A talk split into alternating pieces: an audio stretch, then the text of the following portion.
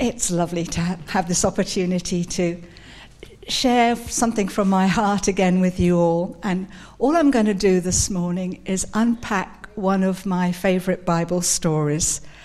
Um, it, will come up on the screen.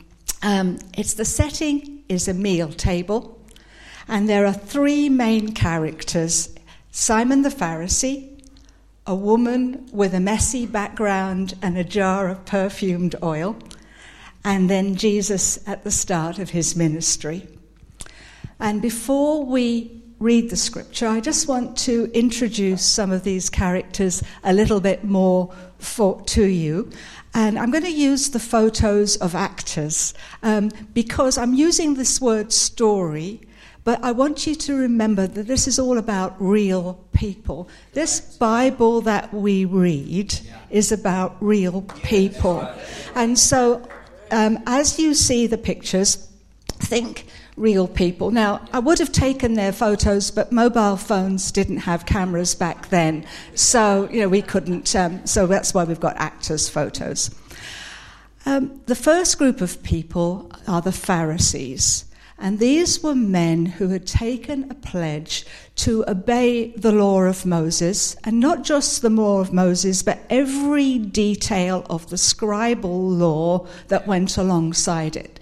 There were several thousand of them in Jesus' time, and they lived by that detail. So they were men who were dedicated to live a holy life. But unfortunately, it made them rather legalistic as well in their faith. The next one was a woman, and we don't know her name, but we know she'd been a sinful woman. The story tells us so. But in this story, she appears with this beautiful jar of perfumed oil. And the third character here is Jesus. This is the young Jesus beginning, as I said, his ministry. He is about 30 something. Um, he's a teacher of Jewish scripture. He's teaching on God's character. He's starting to make a name for himself. And so we're going to turn to Luke 7, 36 to 50. And we're just going to, this is a, like a Bible study this morning. I'm just going to read scripture and unpack scripture because for me, scripture lives. And I want it to live for you too. Um, so we'll have those words up if we may. When one of the Pharisees invited Jesus to have dinner with him, he went to the Pharisee's house and reclined at the table. Now, I'll just stop there. They didn't have chairs and tables like we did.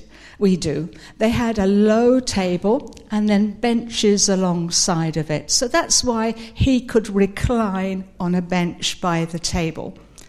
And a woman in that town who'd lived a sinful life learned that Jesus was eating at the Pharisee's house. So she came there with an alabaster jar of perfume. As she stood behind him at his feet weeping, she began to wet his feet with her tears. Then she wiped them with her hair and kissed them and poured perfume on them. When the Pharisee who had invited him saw this, he said to himself, if this man was a prophet, he'd know who's touching him and what kind of woman she is, that she's a sinner.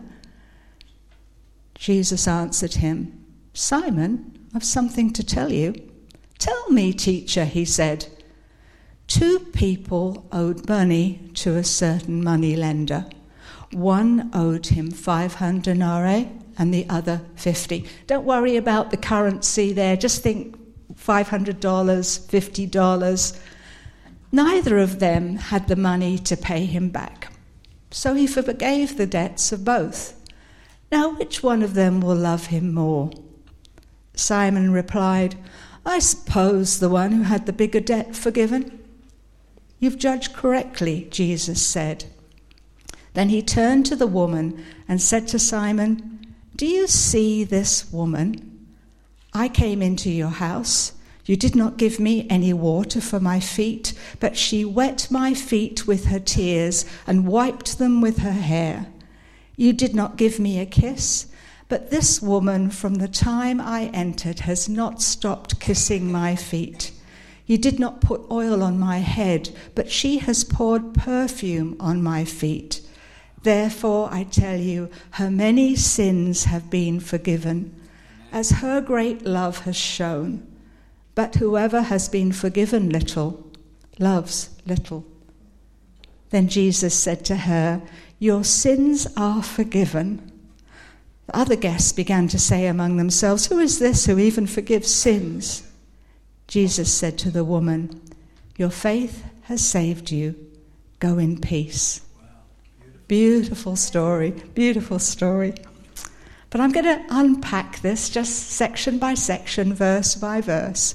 So it all starts off sounding quite fine, doesn't it? Jesus is invited to Simon's house. So he goes there, and it says he reclined at the table. But we learn later on that something is missing because this is what should have happened. He should have walked through the front door and there would have been a low stool there, taken off his shoes, and a servant would have come and would have washed all the dirt and dust off his feet because he'd been walking through those dusty um, streets. And I hope you can see me on the screen fine there and you at home.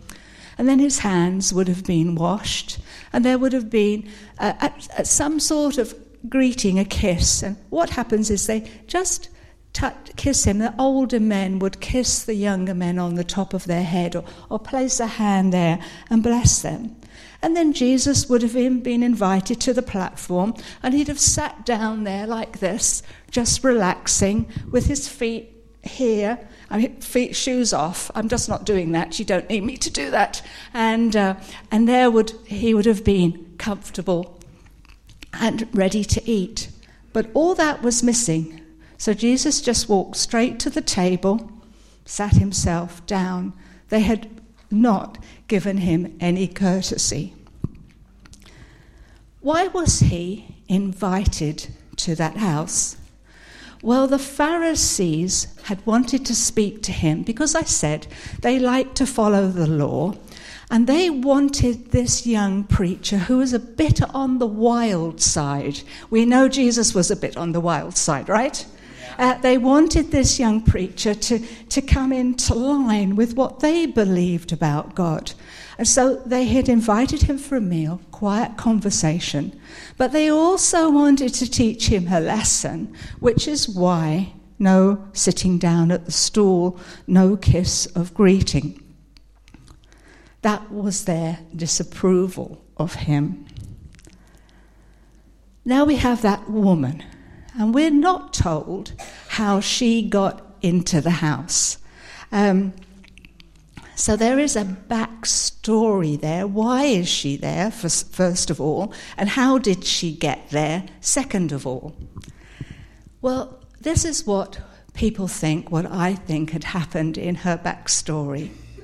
She had heard Jesus teaching about the forgiveness of sins and had been deeply, deeply moved. We know that Jesus sat with sinners and tax collectors, ladies of the night.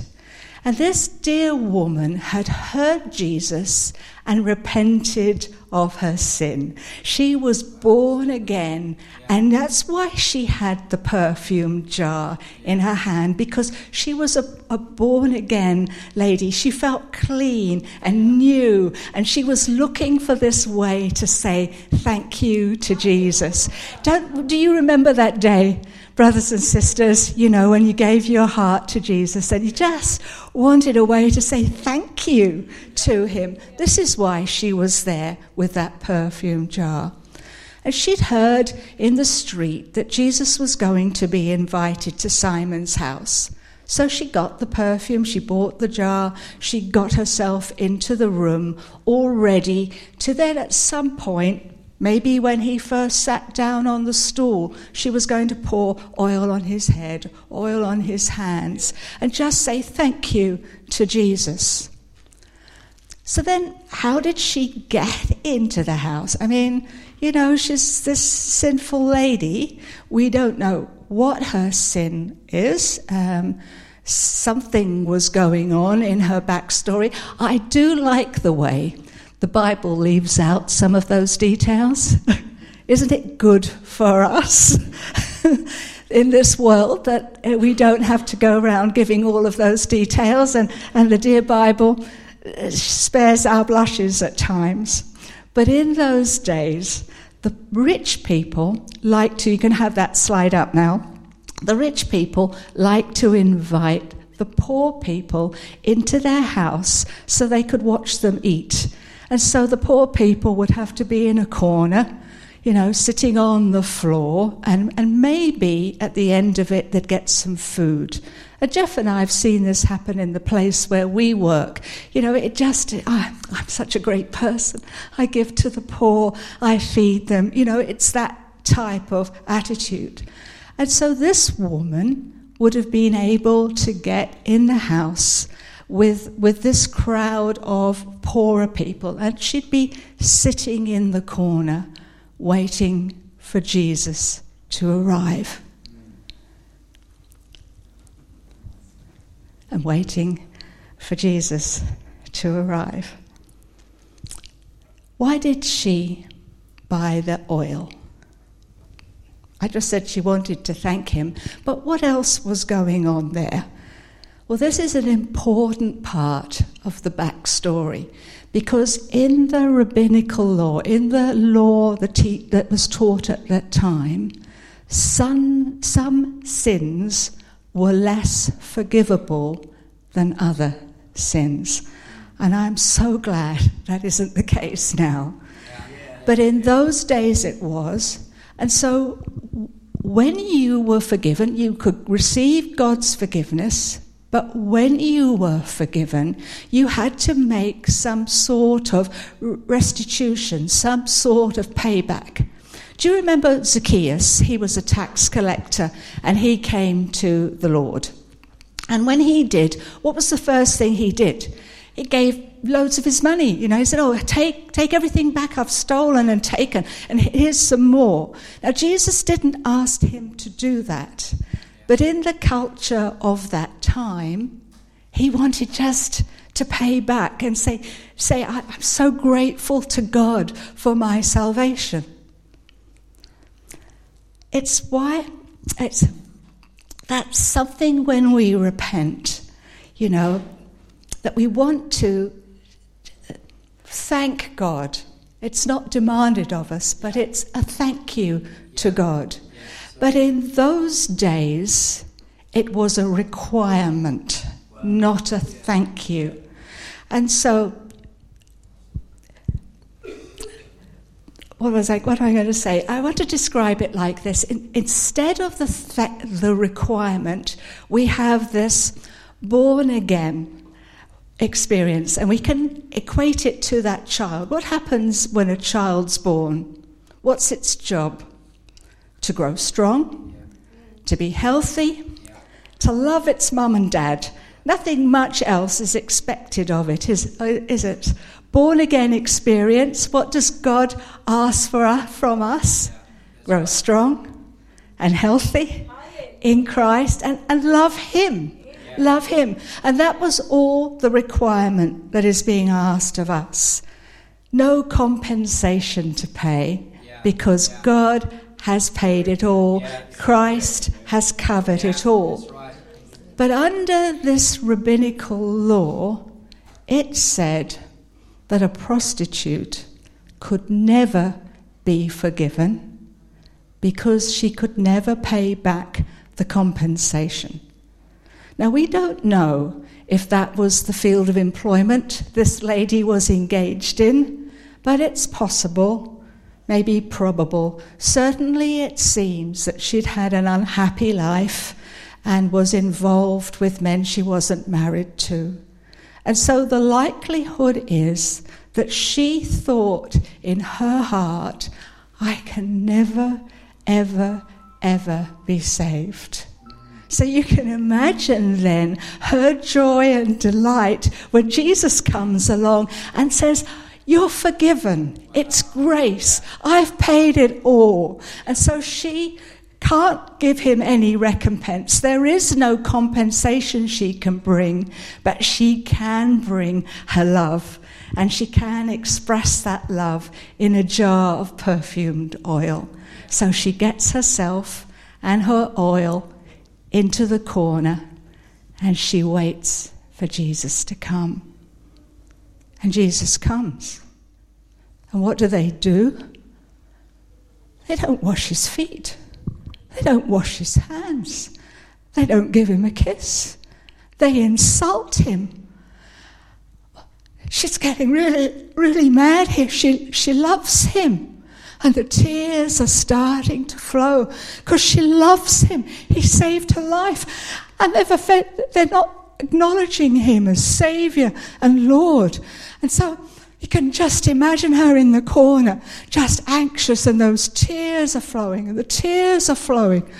So she gets up and she charges across to where Jesus is. Now, her plan was to anoint his head while he sat here, but he's on the bench. So, what could she do? The only bit she can get to is his feet. And so she kneels behind that bench and starts to wash his feet with her, her tears and her, and her, and her love.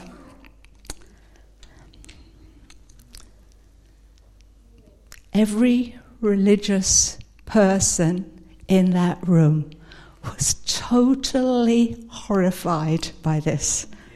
Can you imagine? Can you imagine what these Pharisees were thinking with this woman with the reputation is now kneeling down and washing Jesus' feet? But she was behaving in an absolutely pure manner. For you, you've seen how I've described it. This is the total opposite of, of what her life had been. In her purity, in her love for Jesus, her tears are flowing. Then she sees that those dirty, dusty feet of his, um, they're all wet with her tears. But what could she do? She didn't come to wash his feet, she came to anoint his feet. So she doesn't have water with her, she doesn't have a cloth with her. So she let down her hair, and her beautiful hair flowed. And she took that hair and she dried his feet as her tears flowed. And she dried his feet, and then she opened that jar of perfume. She poured the oil over his feet. Now, the logic, logical people here goes, why didn't she use her dress then? She had a long dress. You know, she didn't have to let her hair down. She could have just used her dress. Do you think that lady was thinking logically just then? she, she loved Jesus. And, and, and it was just the first thing she thought of was, oh, I've got my hair under this, this veil here. I'll just let that down and, and, and wipe his feet where I've made them wet. But it was the Holy Spirit, I believe, that was prompting her to do that. Because in that culture, women always had their head covered. In fact, it was considered very immoral to have your hair down. But she covered her head but when she let her hair down, it was like a bride on her wedding night letting her hair down for her husband. And in her purity, this now is born again virgin lady signified the bride of Christ, didn't she? Doesn't she signify each one of us, born again, those sins washed away, made clean, expressing our love for Jesus Christ with the tears flowing and the perfumed oil spreading all over his feet and that perfume of praise and glory going up into the air. Just gets me so excited inside when I think of this beautiful, beautiful story former sinner, now bride of Christ. Jesus was meant to have responded to this. He's, he's just a minute. He's a rabbi and a teacher. This sinful lady has got his ha- her hands all over his feet. What should he do? Get away from me. Get away from me. What are you doing? What does he do? He accepts it. He doesn't tell her to go to the temple and give her thanks there. He sits there and lets her tears flow, lets her wipe his, her, his feet, lets her anoint them with oil. And then Simon thinks, and we hear what he thinks. He's only sort of saying it under his breath or, or in his head, but he's saying what everybody else is thinking. If this man were a prophet, he would know who was touching him and what kind of woman she is, that she's a sinner. So, what does Jesus do? He shifts the focus from the woman and he puts it onto Simon by telling a story. Two men owed money to a certain moneylender. One of them owed him, owed him $500 and the other 50. As neither of them had the money to pay him back, he freely forgave them both, and they walked away from that meeting debt free. Tell me then, which one of them will love him the most? And Simon, and I've added this in, grudgingly replied, I suppose the one who had the bigger debt to forgiven. You've judged correctly, Jesus said. Not only in that short parable had Jesus explained the woman's gratitude for the new start Jesus had given her, but he told Simon and the rest of them that they needed their sins forgiven too. They were $50 sinners. They weren't blame free. They needed to be given, forgiven. And then, just to make matters even more difficult for Jesus, he criticized their hospitality. I mean, can you imagine if you invited somebody to your house and they told you off for the poor hospitality you'd given? You'd just love them, wouldn't you? You just, you know, what terrible food you cooked. Can you imagine it? I mean, and here he is in that culture where you could never criticize, especially your elders, telling them, I entered your house you gave me no water for my feet. You gave me no kiss. You did not anoint my head with oil. What was he doing? I think he was giving them the opportunity to repent. To, he is exposing their attitudes, their attitude to him, their attitude to the woman. Thank you, Jesus, for giving even $50 debtors the chance to repent. Because we, all of us, are sinners and we all need salvation. We all need to be, receive Christ's forgiveness, God's forgiveness through Jesus Christ. Amen. Amen. Yes. And then he said to Simon, Do you see this woman? I mean, understatement of the year, right? Everybody can see the woman. Everybody. She's, she is the prominent character in the room. Do you see this woman? But he said that to Simon because he wants Simon to see her not sinner that shouldn't be in his house, but beautiful woman beautiful lady who has a name and a story and a life and who's worthy of salvation. See this woman, Simon, who's born again and who loves me. See her.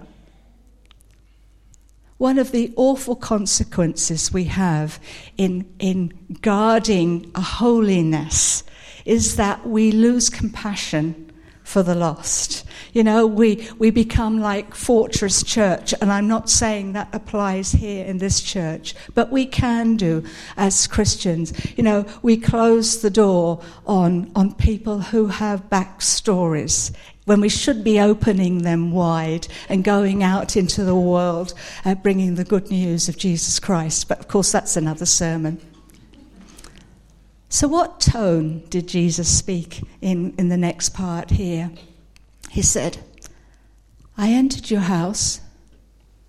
You gave me no water for my feet, but she has wet my feet with her tears and wiped them with, my ha- with her hair.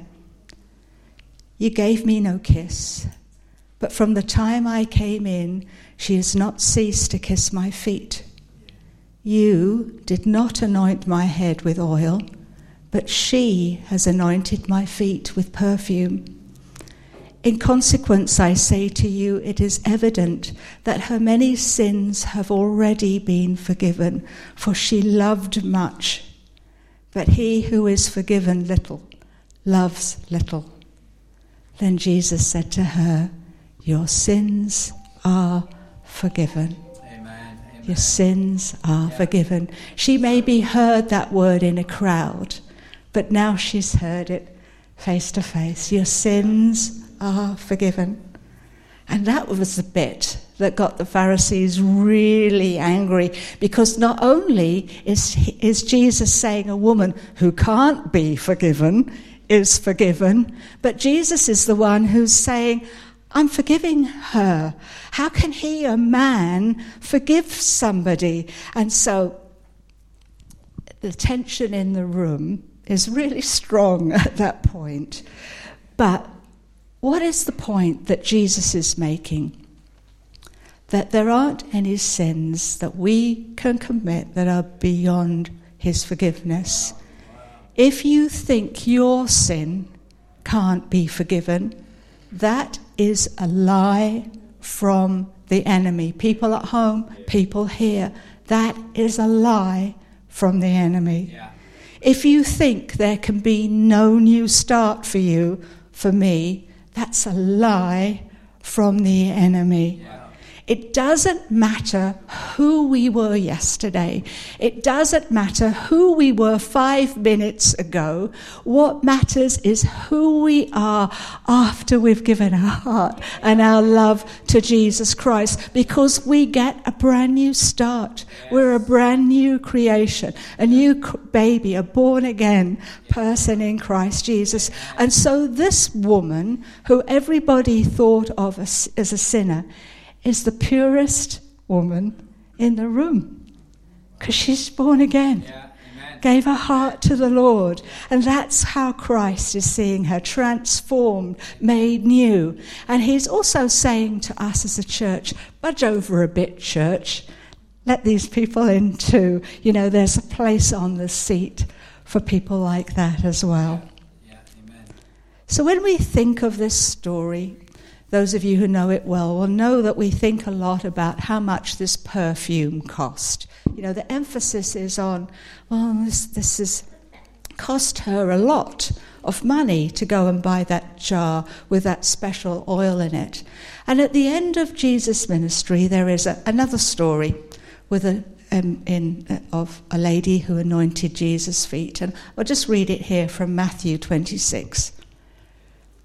When the disciples saw that the woman had wasted this expensive oil anointing Jesus' feet, I mean, everybody knows he'd been anointed before, right? They were indignant. Why this waste? They asked. This perfume could have been sold at a high price and the money given to the poor. Aware of this, Jesus said to them, Why are you bothering this woman? She's done a beautiful thing for me. And the focus is on the cost of the perfume and not on the love of the person who brought the oil. Sermon message here don't be like the disciples who were close to Jesus but had lost sight of who he is. We can sometimes lose sight of Jesus in, in our closeness, in our busyness, going about Christian things. Let's not be like that. Let's always remember who Jesus is. And then nothing, nothing is too little to give to Jesus. You know, take Take my life. Take everything I have, Lord God. It's all yours. It's all yours. Nothing is too little. If we keep that attitude in our heart, oh, how beautiful life is. How beautiful it is to be out in the world. Take my life, Lord.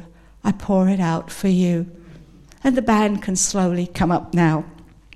But I want to remind us that these acts of devotion were costly for Jesus too.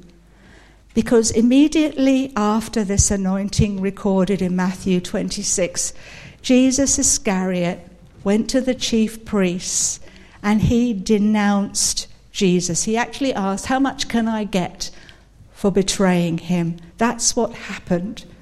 And so, in this story too, that Jesus took on himself the wrath of those Pharisees. He directed the anger on himself and away from that woman. And so we can say it was an act of self sacrifice that not just culminated in the cross, but was responsible for putting him on the cross. His shed blood was already paying the price for her fresh start as a new woman. Isaiah 53. He was pierced for our transgressions, he was crushed for our iniquities, and the punishment that brought us peace was upon him, and by his wounds we are healed. There's a song I'd like us to listen to now, and Haley's going to lead us in it. And if you know it, please join in. But I'd ask you to stand and just enjoy these words, sing these words. It's a, it's a beautiful song. And then I'll just come back and say a couple of things. Thank you, Jesus. Thank you, Jesus. Thank you, Jesus. I just have three things to say. So stay standing. No one is beyond salvation.